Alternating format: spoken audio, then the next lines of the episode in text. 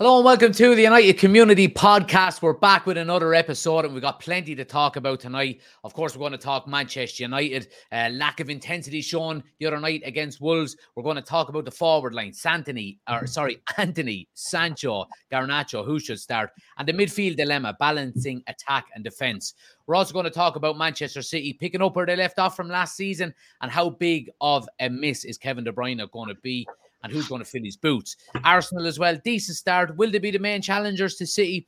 But of course, we do see that Timber has got an ACL injury. Will they have to go back into the transfer window? We're going to talk Liverpool. We're going to talk Chelsea. We're going to talk Newcastle as well. As usual, get your thoughts into the comment section below. Let's get right into it.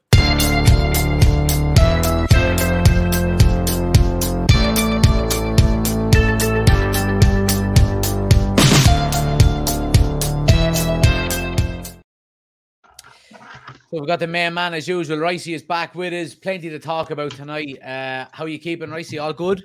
All good, Jack. All good. You? Good, good, man. Good to see you. Good to see you. Let's jump straight into it. Let's talk Manchester United. Um, yeah, look, I mean, three points on the board after the, the opening game of the season, but I suppose the main talking points are around the performance more than anything else. Uh, very lackluster performance first game of the season, you'd be thinking, you know, Monday night football under the lights at Old Trafford should have been, you know, a brilliant, brilliant start. But it wasn't. It was underwhelming to say the least. Uh, and I'd say what I always say to your first question in, what did you make of it yourself as a, I suppose, an outsider looking in at it? Look, it had hints last season off it when you kind of didn't play well still got the result. The main thing is the result. It's a lot better of a start than last season. He started last season with two losses. It's a 1 0 home win home win to one of the so-called weaker sides in the Premier League. Uh, I think from the outside in, you'll take it. A lot to work on, but it's a lot better than dropping points already in the season. Um, albeit if he did get very lucky at the end, I'm sure we'll have a discussion about that. There's probably lots of opinions on that. I was looking at your TikToks, and unless you've kind of reversed your decision, I think that you were kind of talking that you feel it may have been a penalty and that you kind of got away with one. Yeah, yeah, absolutely. But overall, I just thought I won't say United didn't have a game plan because they obviously went out with a game plan. It just looked to me as if they were almost all over the shop. Um, like look very, very Sunday league there at times. Just how that Kuna, that striker Kuna, is it? Um, geez, he came from deep, carried the ball on a couple of occasions, carried it 40, 50 yards. Wasn't even riding tackles because there wasn't even tackles being made. Players running alongside him.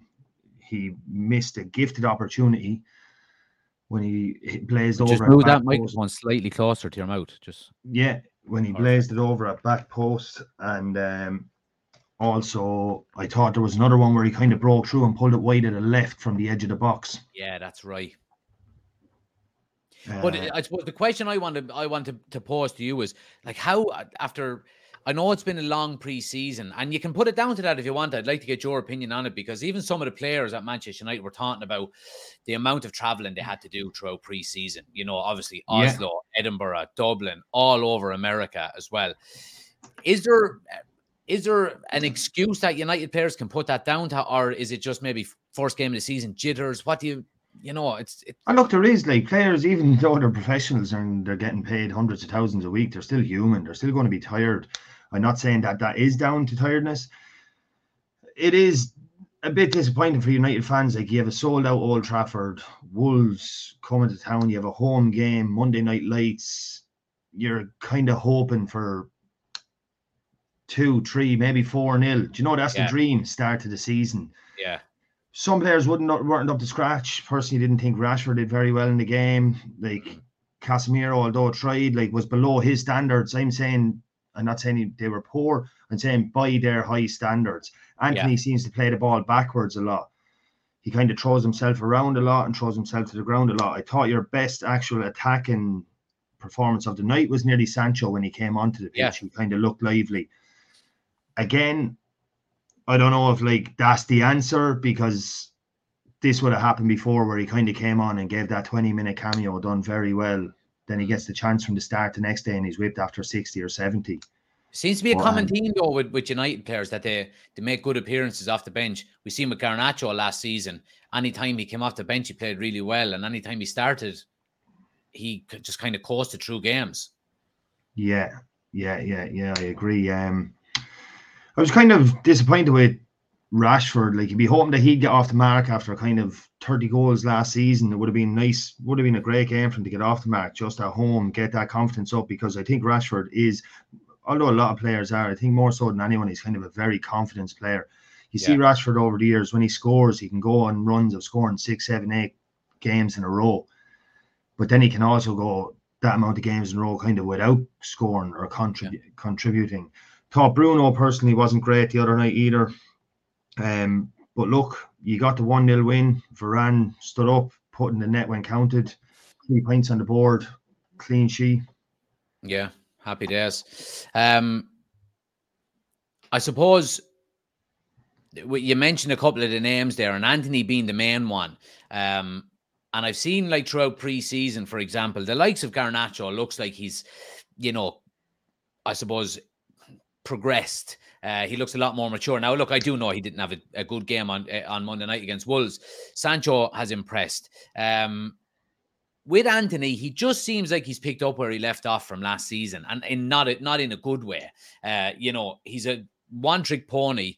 Comes in on his left, and like you said, he goes back and he goes sideways an awful lot.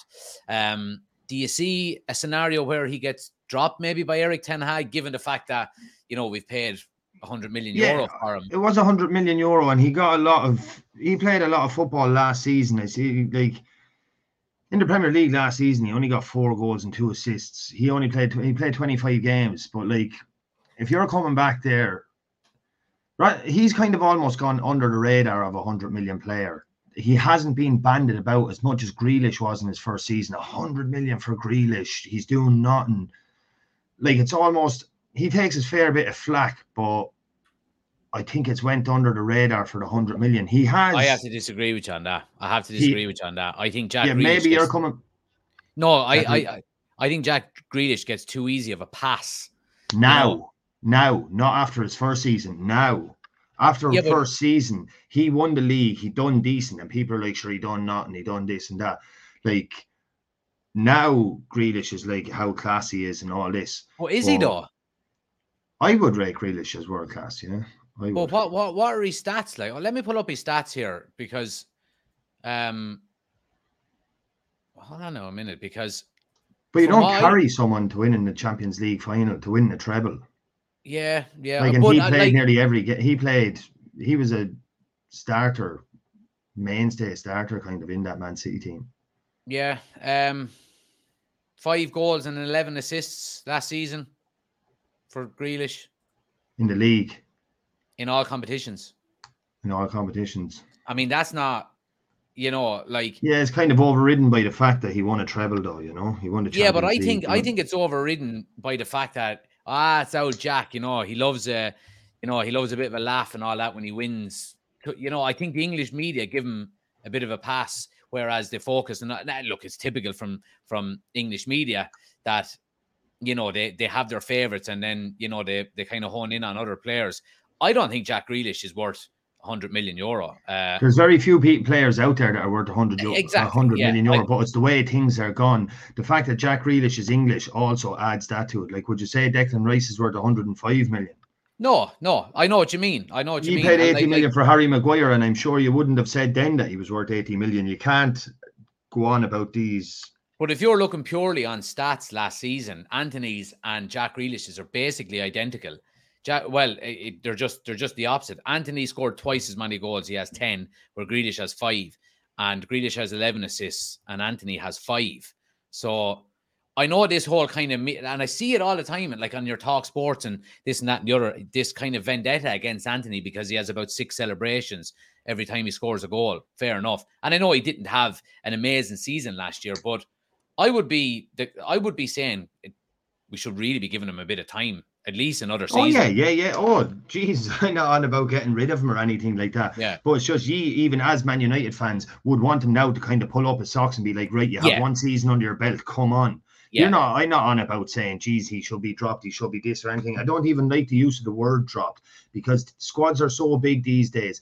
Players can not start next Sunday without being dropped. Horses for courses. They might fancy yeah. the manager might fancy someone else against a certain opposition.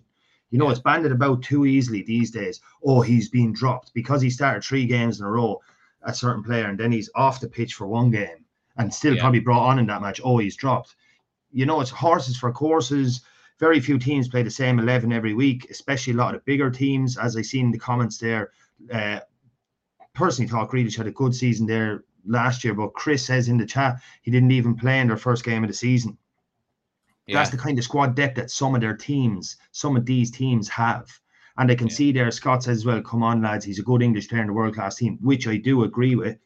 I just yeah. think like he's not rubbish. Like some people make out. You don't kind of get a treble and being a mainstay in a team with being not a very good player. But look, yeah. we're not here to talk about. Let me ask. Let me, kind of... let me ask you this question, and we'll, and, and we'll move on from it. Then, if Antony was in Man City's team, would he score more goals and assists? Now, I'm just saying if. I don't think Pep. Yeah, I don't know. Like again, I don't like. I think Antony and, Gre- and Grealish are kind of different players. Also, I don't. I don't think Antony would be in the Man City team. Yeah. You know, I know you're saying he's hypothetically. Not, he's not Pep Guardiola type. No, I don't think so. I know you're saying hypothetically, would he? Like that's very hard to call. Yeah, yeah, you know? yeah. I know what you mean. I know what you mean. Let's move it on to the midfield, and I do want to talk about it because, you know, obviously Mason Mount is is another player that's going to be under the microscope this season, big time at Manchester United, Mason, coming in and you know taking Mason the Mount will, and yeah, he you know he will I be think, big time under the under like under a microscope, under a spotlight. But you have to give him time too. Why is he 24, 25? Like this this lad has won it all so far, and he hasn't done that by being lucky. He's a great player, and he has to be given time, and he will be given time. He played in kind of a six role the other day, did he? Was he playing in alongside? No, see, well, see that, and that was that was what I was going to lead on to. Is that like what I saw from the game on Monday night was, yeah, Casemiro being isolated on his own an awful lot, and we've had we had Mason Mount and Bruno Fernandes finding themselves too far forward together. Now Casemiro is a great player and he can cover a lot of space and he reads the game very well. But there was five or six times where Wolves broke on us through the broke on us through the middle, and Casemiro was just completely outnumbered because the likes of Fernandes and Mount was forward. So, like, my question is, where do you where do you get the balance there? You know, do you do you say I to. Casemiro you have to maybe rein in Mason Mount a little bit more and get more defensive, or you know the fact that now we've got say Onana at the back, but... do you maybe bring you know Martinez out to you know give him a hand or cover the space? Ye bought Mason Mount knowing the kind of Mason player Mason Mount is. Where Mason Mount is currently playing, I say Ten Hag will be. He's currently deploying that as like a stopgap because he's hoping to get in another six. I've written down here like Amrabat. Yeah. You need someone here to try and make.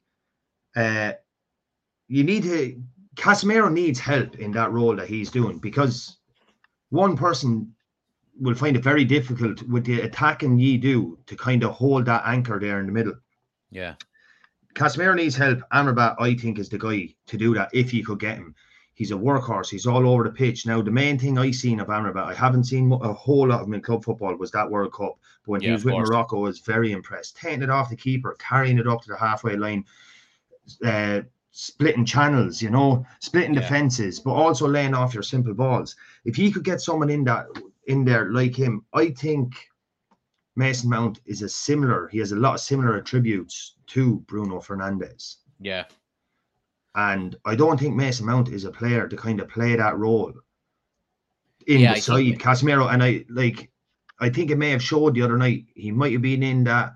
Ten Hag may have said he can roam up the pitch, but you can see then if them players aren't used to that getting back in that defensive side of things, yeah, they can gaping holes there. You seen the other day, like that's that didn't even really happen last year. What happened to the other day, and I'd say Ten Hag will look back at that match, and what happened in that match probably won't happen again. Not to that extent. Like that Kuna or Cunha, uh, like he carried the ball like directly up the middle, yeah, like directly ran through, carried through, and had plenty of joy with it. Yeah. I agree. I agree 100%. And I think, look, I, I still think Mason Mount is going to, it's going to take him time to find out what Erik Ten Hag wants from him, you know, and you only really get that from match time, you know. And, uh, but I do agree with you. I do think we need another defensive style player in there because, you know, I don't want to go through another season of Scott McTominay being the backup to Casemiro. You know what I mean? No, but And I know yeah, there's still time. There's still time. There is, but And- and you're talking about Amrabat there. Reports are suggesting today that Liverpool are going in for him as well. You know, and he's sick of waiting for United. He agreed personal terms with him at the start of June. So, you know, I see. Just looking at Chris's comment there now, and I do agree with that. I think M- Mount could play on the right, not even like an absolute out and out winger, but more like kind of a right attacking mid, if that makes sense. yeah, yeah. In, in in kind of the inside channel role. Yeah, yeah, yeah, yeah, Yeah. yeah. Now then you're kind think- of lacking. that's you're lacking. You're lacking the what- width. Then it's almost like I'm not saying you have three tens, but it's also like you're four two three one, but you're three up top. yeah. mightn't be out and out wingers. The two wide ones, they're kind of almost like outside tens, if that They're makes any inverted, sense. kind of Yeah, nearly. Yeah, yeah. I know what you and mean. I, I think that could be his position. He's not going to take the middle off Bruno, I think him and Bruno are have a lot of similarities in that sense. I don't think that role deeper down the pitch is for Mount anyway. Yeah, I think if you were to ask me on Mount now and what I see him doing, I would see him as the eight. You know what I mean? The kind of box to box where it's not all about defense, but it's not also all, not all, all about attack as well. You have your Casemiro as your six, Mount as your eight, and Bruno as your ten. You know, um, and I mean, look, I mean, the one thing we would say here is, and obviously we're, you know, it's a discussion and we're talking about it, but we were asking the same questions after the first two games of last season as well that we lost. You know what I mean? Yeah. So we have to take it But all. Man, with a U- pinch- United aren't really playing an eight there, are they? Like if you have, like you're saying, Mount as the eight. I don't. I don't really. I can't. I don't really understand that. Like if, what tactic do you fit that into? Well, uh, basically, Like if, like, if you're having Casemiro there as your six, say your pivot, he's yeah, kind he, of he's your he's your single pivot in midfield. You know what I mean? Now you do have. But then if you want Amrabat in or someone of his caliber kind of attributes coming in beside him, yeah, he's kind of there to do a similar role yeah, but to I don't think- Casemiro.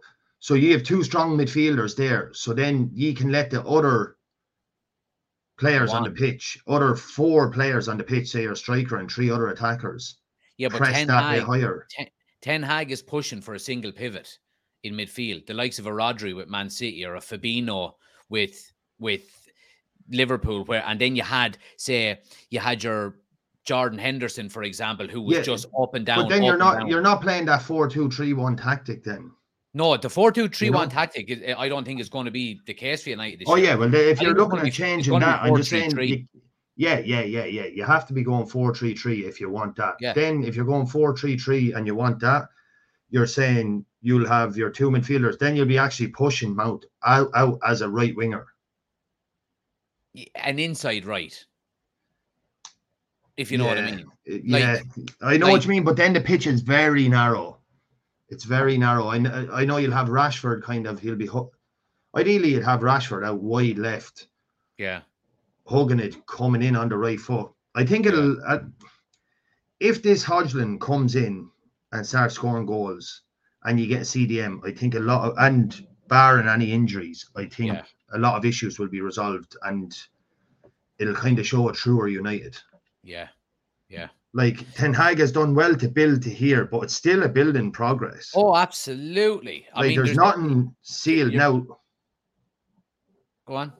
No, there's nothing sealed yet. Even with Højlund coming in, I know people are saying, "Oh, I seen him there." People like before you were linked to him, I'd say a lot of fans didn't even hear of him. I never heard of him. That's not to say he's not good because I looked him Yeah. up since and he does score some amazing goals. But there is a lot of hope to come with this. Yeah. Like, please let him be good. you know, Exactly. please, please let him be good. We, we need you so bad. yeah, yeah, yeah, yeah, yeah. But I do want to talk just quickly about Rashford before we move on as well, because obviously, you know, he's playing through the middle now on on the back of you know Rasmus Højlund being injured. Uh, there is just a complete and utter contrast from Rashford playing through the middle than playing on the left hand side. Yeah. Um, now, obviously, if if Rasmus Højlund does come in and I, look, I, I think Marcus Rashford is going to have to probably get used to it a little bit this season, you know, because Rasmus Højlund is not going to play 50 games next year. And we, we can't really rely on, you know, Tony Martial either because, you know, he's just like a jigsaw when he goes into the box. You know what I mean? Um, so, I mean, what do you do then? If, if Højlund comes in and Rashford goes out to the left, is Garnacho back to the bench? Is it Rashford? Is it Antony? Is it Højlund? What does Sancho do as well if he plays? And I know it's a good headache to have. So if Højlund comes in and plays well, Yeah, and like I'd be start. I like unless he is having a very bad run of form, I'd be starting Rashford every all day, every day. Yeah, I would like. Yeah. well, you big, have to on the back of the season. I, yeah, I like. Obviously, there's going to be rotation throughout the season, but like the majority of the time in your biggest games, I Rashford to be one of the first names on the team sheet. Out Yeah. left, I know he does that, fills that gap up front, but he's not the same player at all as you just Yeah. stated when he's up front. Yeah, yeah, Uh, absolutely. like I'll get through Casemiro is some of the going to be in every here. team. Sorry. No, through some of the Casemiro is going to be in every team, and just Yeah. wh- whoever you get in with him, like it is vital. If you don't get in someone to play alongside Casemiro, I think it's going to be a long time until Christmas. Yeah, yeah, I agree with you. Uh, Jock says, totally agree, lads. I think every team knows exactly what Antony will do, and it's going to leave us exposed down the right a lot this season. Sancho has actually impressed me. Maybe he could shine. Um, Chris says uh, Bruno would be a better eight and Mount a better 10. Yeah, well, they're options as well because they're such similar players. Um, Ben says we have to play our best players in the strongest positions. Uh, Scott says at the end of the day, Ten Hag will be looking to play a 4 3 3. He's attack minded and he's Dutch. Uh, Chris says Casemiro, Amrabat, Bruno, and Mount, Rashford, and Garnacho. All right. So that would mean you would be playing two kind of defensive midfielders, two wide midfielders, and then kind of two. It's kind of it's kind of like Ralf Rangnick, nearly four two two two.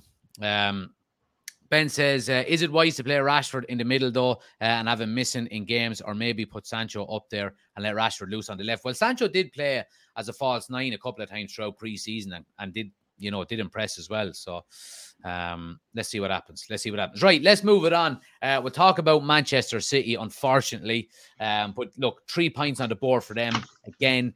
Uh, no, you know, real worries, no concerns. Opening game of the season uh, for them against Burnley, uh, picking up where they left off. Uh, they just they just seem like they haven't even broke broken a stride from the end of last season to the start of this one. Yeah, City are after they look to pick up where they left off. Look, Burnley it was kind of a baptism of fire for them. It was nice to get a home game and their way back to the Premier League or on whatever you call it, their entrance back into the Premier League. But Man City did make very light work of them. It was only four minutes in and they scored. I think, like as as much as everybody praises Haaland and how as much as like he is absolute brilliance. I think um, Rodri is the absolute catalyst of that team. Yeah. Rodri is unbelievable. Hmm. He even he had the assist there for the first goal. He scored the third. He's just all over the pitch, makes light work of everything, simple passes, but can then out of nowhere spray a 40 yards into the corner over the top. I see. I Like see three hundred thousand FPL managers brought him into their team this for this week. You know, like he is that kind of he is that like six, but he also gets so far forward, but is Yeah. always back in his position at the same time. Yeah, I'd love to have his GPS stats at the end of a match. I just, I, He I just love the, I, everywhere. I love the fact that he just tucks his shirt into his into his shorts. You know what I mean? You don't see not you don't see many players do that anymore. You know the old school tuck in your shirt there and get down to work. Um, I want to talk to you though about uh, obviously Erling Haaland, and you are you're obviously a centre back yourself and a you know a big strong centre back.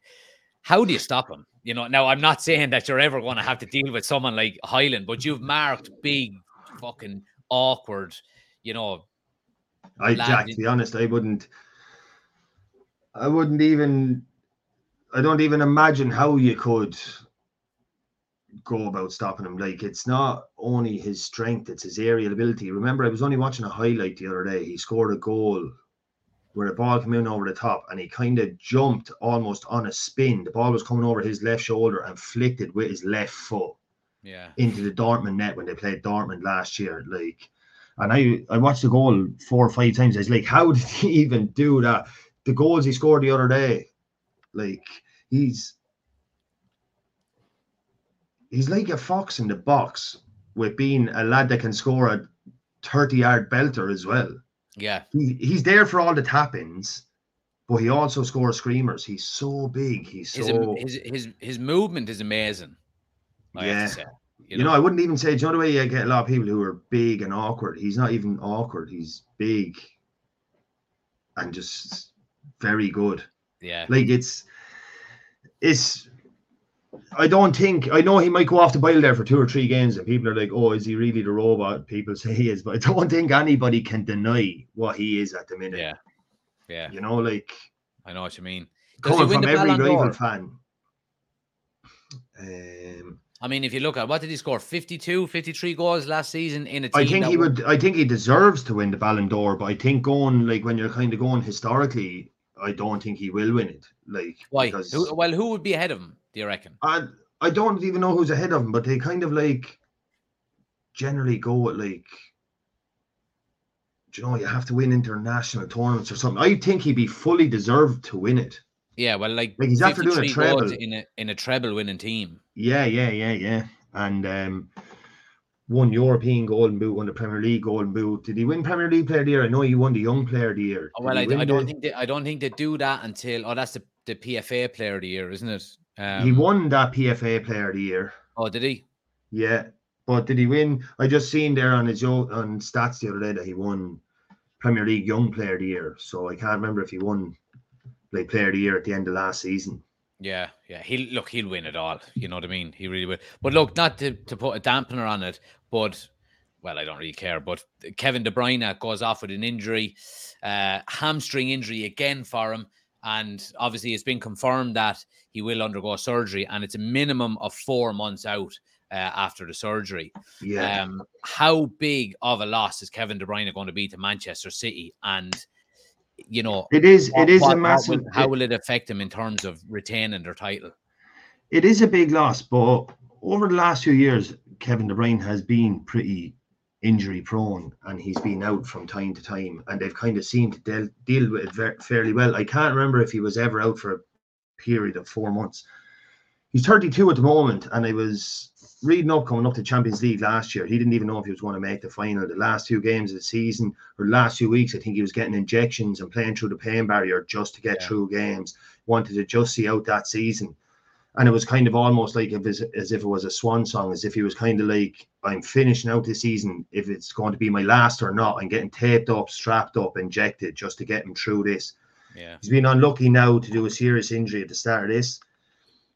He's 32, probably has another two years in him. Max, not saying 34 is too much, but just kind of for what City probably want. You know, they Yeah. probably kind of Such a high shit him level. on and bring something true. He's been a great servant and will be a massive loss. But I think, I definitely think City will dive into the transfer market to replace him.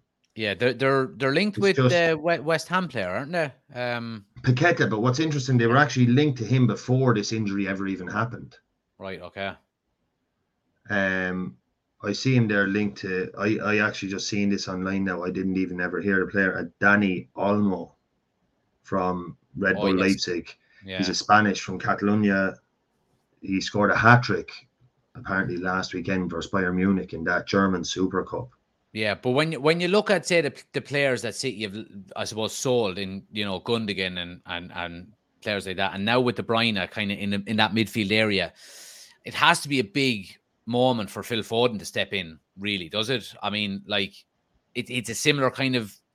I know he probably plays off the right a little bit more, but anytime that I look think I think for the next couple of weeks until they make a sign or anything, I think you may see in that 10 role. I know De Bruyne was a bit deeper at the weekend, but in that 10 role, who played there last weekend was Alvarez, and I think he can play that role. yeah, I'm not saying he's the answer to their problems, but I think it could be a stop back, stopgap for the time being. If if I was Man City, I would be going into that market because you know when you're on top, you want to stay on top. Yeah. They have the players, but the reason Man City are so good is because they have the squad depth. Like you can't pick Man City players in fantasy football. Yeah, it's just on you, you can't. You just don't know what they're going to come out with. You don't know Yeah. who they're going to come out with. And like most teams have a strongest 11. Man City probably have a strongest 15, 16 Yeah. where like you can there's definitely two or three of them centre backs that you can swap out with each other and it definitely doesn't weaken the team in any sense whatsoever. Yeah. Like and then if you're looking at them three they play across the top, like if you take out Bernardo Silva or Grealish or some of these and you're replacing them with each other, like the team doesn't really get weaker. Obviously it gets weaker if you take out Haaland. Yeah. but then that new lad, what's the kid that scored a goal last night? uh, Palmer. Palmer, yeah. Like he looks like He another looks good player. in That was- fairness to. I think he's after scoring. goal. He scored in the he scored in the Charity Shield final as well. I think so. That was a great goal last night. I just see here from Party Pooper. He says Dani Olmo is a great player. Can you expand anything on that Party Pooper? I was just reading up on him earlier on when I seen the name. Yeah. Never heard of him before. but he's this comment. Did you agree with it from Scott that uh, Burnley gave them trouble at times? The likes of United, Arsenal, Liverpool, so on could be dangerous against City this season. Yeah, like people will. The thing about Pep, why he has City good, is he's kind of Pep can kind of seem to be ahead of the times, but people then kind of catch on to the way he plays. Like last season, he kind of came out with that new tactic where he's playing his centre backs across the back four, but the two wide ones can get forward, and then the C- CDM can drop in. When Yeah. Stones was playing as the CDM, he can drop in as a Yeah. centre half, and the two wing backs are gone up almost as wingers, and then you're in a back three. Yeah. Like you'll see more and more teams kind of trying to cop onto this now. But once teams wise up to the way he plays, they will find gaps when they're able to block out passes, block out channels. Um, but it's like when you get better teams, you even see last night Sevilla. I watched the, about 60 minutes of that match, and Yeah. Sevilla they caused them problems. It did. And they're a decent side, but uh, and City had a strong team out. They did. I was very surprised because I only flicked it over in the second half, and Geez, Ederson had a great game. He pulled off some saves, and there was just with that comment you put up there. Um, what was it that Burnley gave him? There was a couple of times there where Sevilla last night were straight through one on one, two, three, two or three times, if I'm not yeah, mistaken. And Ederson pulled finishing. off. Yeah, Ederson actually pulled off great saves though, made himself big. You could say poor finishing either because he's through one on one. But historically, historically, City have never started league season or, or seasons fast. You know, they tend to finish very strong. Um, so maybe it's a for for Man City fans, maybe it's a, a silver lining that you know you're getting Kevin De Bruyne out for four months at the start of the season rather than you know the back end of the season. You know, but Yeah, Um, yeah, yeah. but anyway, look, let's move it on from from Man City, uh, and we'll move on to Arsenal. Decent start from Arsenal. Uh, obviously, there was a, a big injury uh, for Jurriën Timber, done his ACL. It looks like he's going to miss the entirety of the season. Um, what what did you? I I personally didn't see the game. I only saw the highlights. You know, Yeah, I only seen highlights there too. yeah, but as, as as far as I believe, I read the, the the match reports and stuff. It was kind of a a kind of an Arsenal performance where they were good for phases and then they were kind of not so good in other phases. Yeah, their new signings done fairly well. They gelled in well there. Um, look, you're going. I think an opening day victory you're going to take, as you said the other day, you're going to take. They were slightly more convincing than United were in their first game. The, and Nketiah scored, and I tell you, Saka scored an absolute worldy goal of the weekend. Definitely Yeah, up there. Jarrod Bowen scored a very similar goal for West Ham, but um, they would have liked a clean sheet. Anthony Elanga actually had a great run in he did. from the left and cut a ball across, and that Eddie Emmy or whatever his name is, um, slotted it in. I think Arsenal do look slightly light up top, but uh, Partey filled in there at right full, and they had Timber, I think, at left full. Mm, So that's a big backline. That's a kind of backline that you don't have any natural wing backs. I'm presuming Zinchenko was injured when I didn't see him in the lineup. He wasn't on yeah, the bench Yeah, he must either. because I actually had him in my fantasy, and so I was Yeah. glad he didn't play. Yeah, but um, Partey did right, did well at right full. I know he played there on a couple of occasions last season. I don't know if that's they're filling a void there for now, or if they're kind of looking at him potentially for the season. Ben White had come back into the centre, Yeah, and uh, Gabriel was on the bench. He came on then when Timber got injured. But as I said, they paid decent money for Timber. Like Arsenal have already splashed a good bit of cash. I don't know if there's more there for them to spend, but you would think if they want to push on this season that they have to replace him. They brought him in for a reason to shore up a defence. yeah, I think he can play right full or centre half, and I'm presuming he can play left full as well if they played him there at the weekend. But um, they, I think they have to replace him with something. Like Gabriel is coming back in there now. He'll obviously slot back in for him, or uh, maybe Zinchenko obviously at left full. But uh, I think if they want cover, I think their squad depth again, even though they made a few nice additions, I don't think they have the squad depth that the likes of your Man City have. But it's mad when you when you just get a couple of injuries in the wrong areas, what it can do to your squad. Like Gabriel like it- Jesus getting injured in pre-season. I don't know what they paid. Did they pay 50 million for Timber? I'm not sure what they I paid. something around that. I think. Yeah. Yeah, so say they paid in around that. Like you're after paying that for a lad, and he does his ACL or his cruciate three weeks later. Like that's Yeah. that has to put a spanner in the works. yeah, Like he's a lad that you went, you said to your scouts, scout this lad. You said to your owner, this is the lad I want. With us moving forward, and we want to go one step further, challenge for the title this season. I want Declan Rice, I want Kai Havertz, and I want this lad, Timber. He Yeah. goes, that's what I want to bring us forward. And then boom, this lad and is United gone. trying to sign him last season, and uh, he Liverpool previously have been linked to him too, you know. So he's like Yeah. he's obviously a very good player. Yeah, yeah, absolutely. I mean, the only reason he didn't move to United last summer was Van Gaal told him that if he didn't play consistently week in week out, he wouldn't be in the World Cup squad. So he Yeah. stayed at Ajax for another season. Yeah. Other than other than that, we would have signed him instead of uh, Lisandro Martinez. So swings and roundabouts. Um, do you still think they'll be the main challengers to City this year?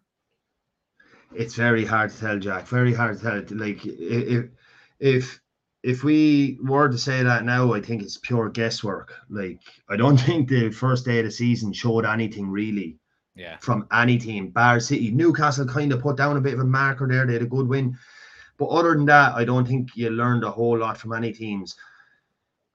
Chelsea could like if Chelsea got their act together, it's going to be hard for all these players to gel together. And they had another injury, and Nkunku is out for I think four months as well. So he's obviously kind of a big loss to them. But you really don't know what team way teams will fare out. Yeah. Brighton had a good win. Can they bring last year's form into this season? Um, Right. Well, let's ta- I- let's let's talk Chelsea then. I, I suppose we'll talk Chelsea and Liverpool while we're on the topic. Um, we'll go with Liverpool first because we're kind of Yeah. talking about um like midfield areas and stuff like that. And obviously, Liverpool's midfield has been the main talking point in in this transfer window, and they're struggling to get deals done. Um, I mean, me personally, for, from what I saw from Liverpool on the weekend against Chelsea, is how open they were in the midfield. I think it, it was so. Now, look, Pochettino is a smart manager. He's going to know that they're weak in that area. But the likes of Mac Allister and Szoboszlai coming in are not defensive midfielders. You know, yeah, and then on the other side, on the other side of the tree, then you had Gakpo, yeah, who, to be fair, I thought Mac Allister done well. I thought Sab, uh, Szoboszlai done well as well. Mac Allister had a few decent balls around, and he was kind of the furthest sitting back. And I don't think that is actually his position. yeah, Um, he's kind of a ten, as as far as I've seen and know anyway, kind of creating the chances. But Gakpo then is actually sitting along that tree there as well, and he wasn't getting back as freely as the other two were yeah, because he's probably a lot more used to attacking and all. Uh, I think that's where gaps open up. Um, like Liverpool did look lively in the first half, and when I watched up to half time in the game, I was like impressed, saying this was a good start to a season. Yeah. But then the game kind of petered out. The thing that you'll see about Liverpool, and it's kind of the same as last season, and I think teams will cop onto this big time, is Trent at right full. The gap. He is very good at attacking, as we all know. If I was Liverpool now, I'd put him in that midfield role. Yeah. In, what part of the midfield role? Would you be putting him as at an eight, a 10? Because he can't play a six. I mean, if he's not able to defend in the back line, how is he going to defend in the number six role? Yeah, well, it's different kind of defend. I know what you mean. Yeah, yeah, yeah. But I'd have him up there. Look, he seems to kind of create a lot of chances as well. You could have him in an eight. I don't know what like way he's like for getting up and down the pitch, but like I think the way they're playing him now, as kind of like a right full semi midfielder. Yeah. If that makes sense, like you know, roam into midfield there, but you're right full. When Like Liverpool lose that possession, yeah, when Liverpool lose that possession, like there's a diag or a ball down the line constantly into right full, constantly. There's acres of space there. That's that'll drag your whole defensive line across to that side then Hmm. and allow for like it's just going to be a lot harder to keep shape when there's crosses or anything coming into the box if they're all rushing over to cover that side. Yeah. Yeah. No, he, Um, he's he's going. He is. I think he's great. Like Yeah, but there's only and, and look, I, I agree with what you're saying, but there's only so much or so many times we can say Trent is great going forward, but he's a fucking fullback at the end of the day. You know what I, I mean? know. Either move him out of the position or teach him how to defend. You know what I mean? And I think it's going to be the first one. Well, you see, the, yeah, the, move him thi- out the thing, the thing about which is difficult for him too is because he's getting given a license to go forward like that. It's not always his fault either. Yeah, oh, yeah, yeah. You know, you can't just be like Trent this, Trent like. He's been told to, he's not wandering up that pitch, but Yeah. Klopp Going shouting in, "Don't leave your own half." yeah, you know, like he's been told to do that. He has the potential to be treading through these balls, to be playing balls. So it's just something that you think they may have ironed out a bit better in preseason. But again, you don't know what's going on behind the scenes there. They haven't made a whole lot of side, and I see they signed this Endo now. Um, it, it probably comes as a shock to a lot of people. Again, he's not a player I've ever heard of. He played with Stuttgart. Looked him up earlier on. Seems to be good reports on him. Is he? Yeah. See, there seems to be very seems to be very good reports coming from Yeah. online, and that's not even just from Liverpool fans. You know, like Yeah. kind of when you're looking up and there's or Stuttgart fans and all saying you're after getting a gem of a player. They know people say, "Ah, he's 30 or 31," but sure, they need something for now. You know, like Yeah. they're after getting rid of so many midfielders. They need something for now, not something like, "Oh, he'll be good in three years." Yeah. Well, he's 30 years of age, so it's a gamble. You know what I mean? It is, but it's only a 15 million gamble. You know, Yeah, not like, yeah, That's true. Like, I don't think they've. Like, what are they going to do? Just keep that midfield they have? no, they can't. They have to try something. Yeah. Yeah. I know what you mean. And I know. thinking, I think, nearly more so than any manager. Like, I think Liverpool in Klopp they should trust. Like, you know, Yeah, well, a lot, of, a lot of Liverpool fans that I've been, you know, seeing online and some of the Liverpool fan channels and stuff are, are kind of nearly sounding like Man United fans have been over the last fifteen years in terms of ownership and wanting them gone, and you know, either back the manager or get out and sell the club and this kind of stuff. You know what I mean? And we're we're well used to that at this stage. Um, do you see a scenario where maybe Klopp walks or they change ownership? You know, I mean, they are going to have to get back into the top four at minimum this season. Yeah, well, that'd be that'd be their minimum aim anyway. Like, um, to try and get into that top four. But I I don't think that they'd. I don't think they'd ever sack Klopp. No, No, I don't think it would ever come to that. Like, to like, I'd say his hands are relatively tied. yeah, well, Like, yeah, when I it- mean, he, Like, if he if he had an abundance of money there, he'd be buying the players. There's obviously something there to do with funding and all. Like, I don't think Klopp is sitting there going, "Nah, nah, we have a hundred million in the bank. We don't want to spend that. The right player hasn't come along yet." yeah, it's I just don't it- think he's the kind of person to come out and give out about the board.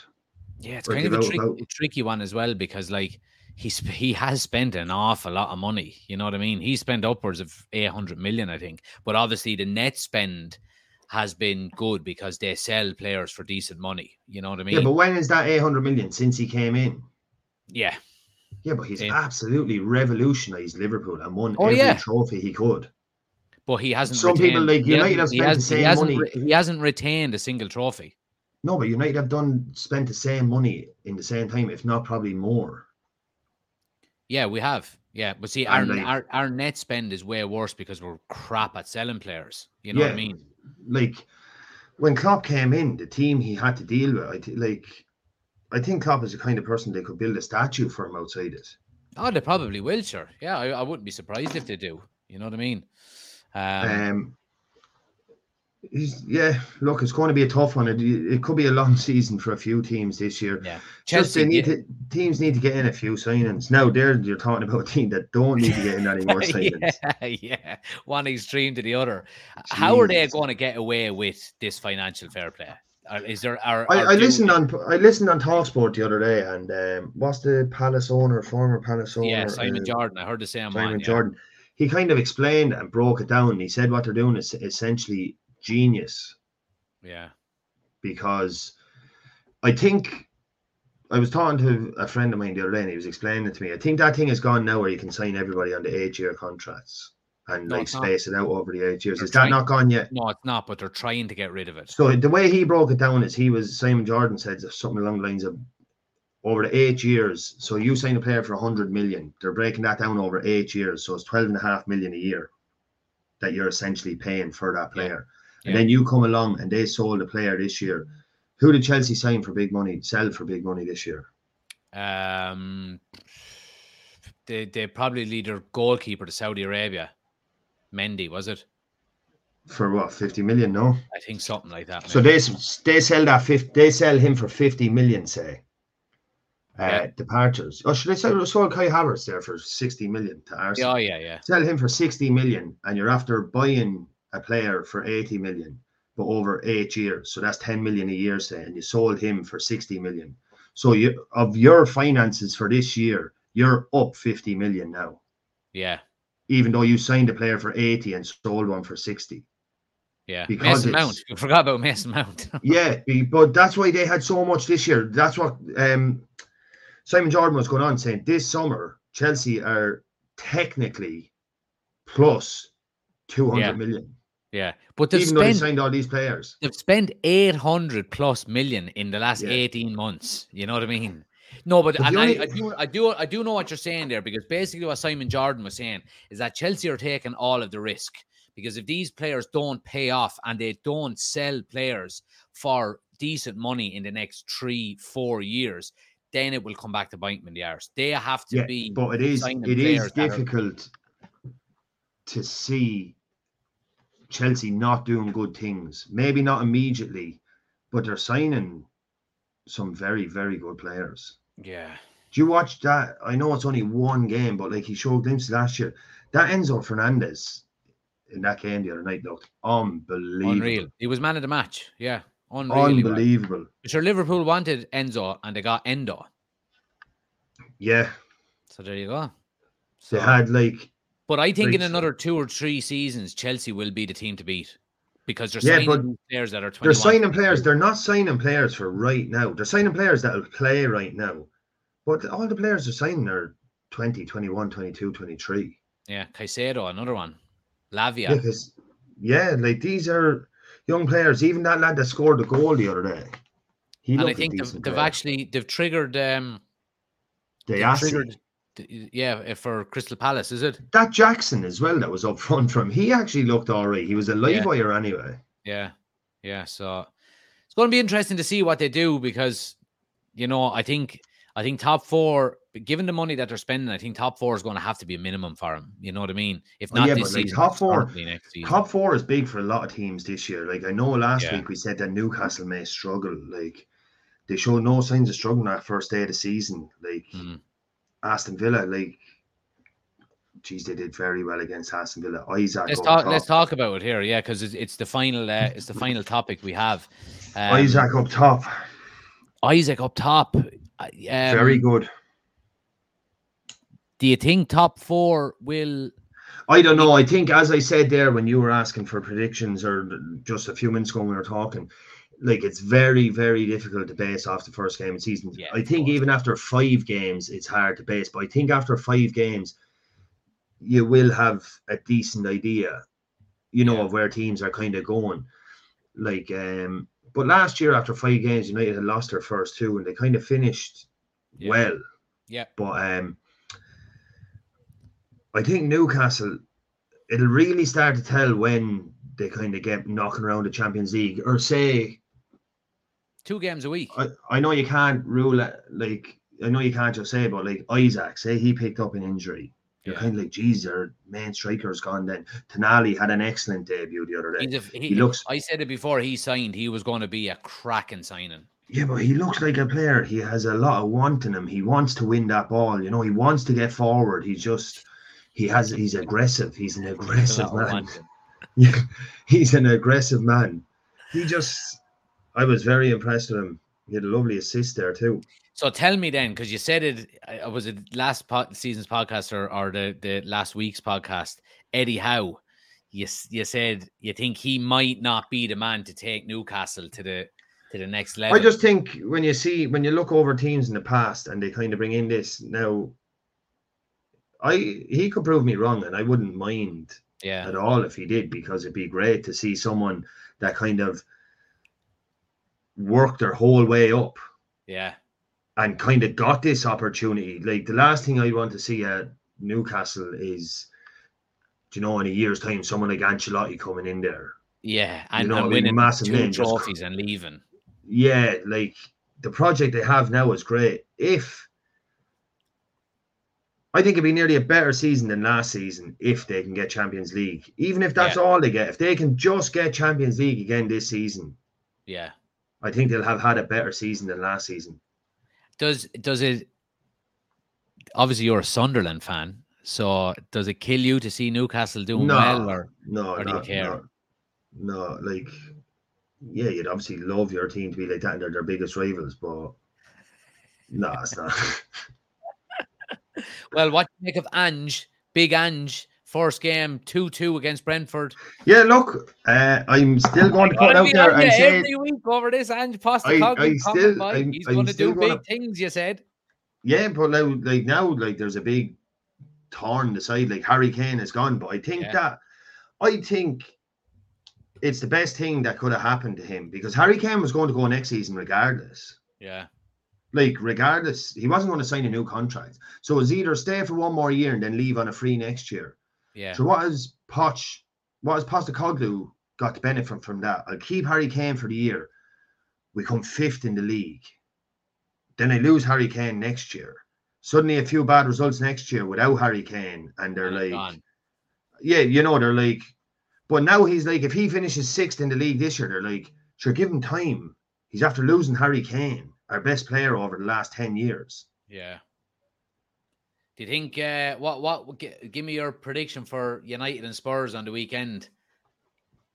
Obviously, United with a lackluster performance against Wolves and going away to Spurs. I think Spurs are going to struggle for goals this season. Yeah, I was just about to say it's so hard. To, is is Richarlison injured at the minute? Well, I think he played the other day. Did he? I thought I read somewhere that Richarlison was injured at the minute. They have to buy a striker anyway. They have to get a striker in. Like, Have they bought a young lad from? Oh God, I can't think. Uh, let me just have a quick look here. they have Um, anyway. Yeah, I think they I think they have bought a young striker from let me see. Bum bum bum bum bum bum. Uh Veliz? Am I right? Am I saying that right? Is he the goalie? No. No. What's the goalie's name? Uh oh, he's only 19. Let me just have a quick check. Transfers. Oh no, he signed from Rosario. Yeah, he did. He only signed this year. He's a striker, but he's only 19. You wouldn't be expecting him to be doing much this season. Um, no, I think they have. I think they have to get in. Um, I think they have to get a a striker. striker in anyway. Yeah. Uh, like Richardson's there, but I don't know how many goals he'll get this season. Like Maddison was a good signing. Maddison had two assists Two this assists. weekend too. Yeah. Maddison's after being made vice captain as well. Is he? Apparently, yeah, there he or Postecoglou might have put in two vice captains, him and Romero, and club captain his son. His I son, yeah. Eric Dier is meant to be very put out by it. Is he Eric Dier? Yeah, Yeah. well, sure. His his days are numbered. Did he play on the weekend? No, and I think his days are numbered because Postecoglou kind of he tries to play a nice brand of football that I think Dier will be t- too slow for it. Yeah, yeah, absolutely. No, I'm down there, Ben Alloch, uh, uh, Ben, no, Martial, Lukaku, no way, Lukaku. I don't think any of I did hear somebody say today that uh, uh, United and uh, I think it was Spurs was mentioned as well should be looking at Lukaku on a one-year loan deal. Um, no way. nah, well, I wouldn't be. I I, wouldn't be I for wouldn't that. anyway. anyway. Right, finally, Chris, Chris we, is oh, sorry, Chris is giving Anja a lot of stick this season, isn't he? Ange is going to get shown. and I see a few more he thrown in there up earlier on. so, uh, tell me, how did the fantasy football go for you week one? Fancy went all right, 76 points. Not bad. So not I think bad. it's kind of average. Yeah. Uh, What you get? 67. What let me down, obviously, was John Stones.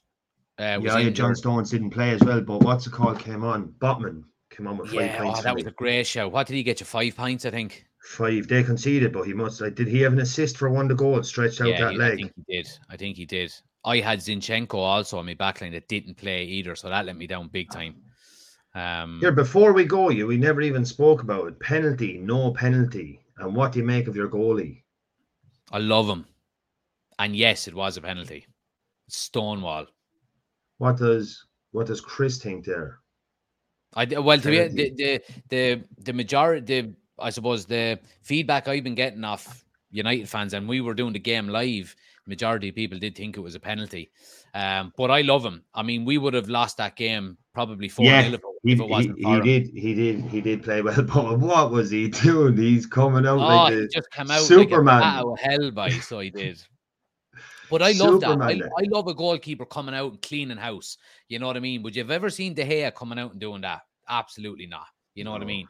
Now I I loved De Gea and he had his brilliant attributes and for a while he was, you know, the best goalkeeper in the world at one stage. But I'm delighted with it. I think uh, Spider. When it- has done some turnaround too. he has, he has, and he's on he's on course for a new um contract as well. I think once the yeah, transfer geez, that's some turnaround, isn't it?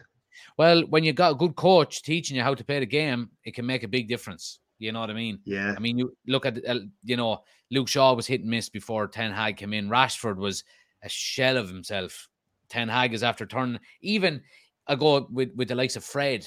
I thought he improved Fred an awful lot last season. These types of players. So, I mean, you can have managers all you want. They have to be able to improve the players, and I think that was part of Ten Hag's um, job description. I would say, you know, he was told, look, we'll back you with money, but you're going to have to improve some of the players that are already there. You know what I mean? Yeah, yeah, yeah, yeah.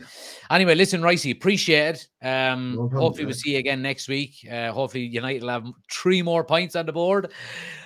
Uh, good old uh, Angel be in the in the in Right, what's your prediction before you I'm go? gonna go. I'm gonna go with. I, I- done my match preview video. It's up on YouTube for anybody who wants to watch it as well. By the way, um, I went with a one 0 win to United. I think both teams are struggling to score goals, and I think for that reason, I think it'll be a very tight game. But I think United might just pip it.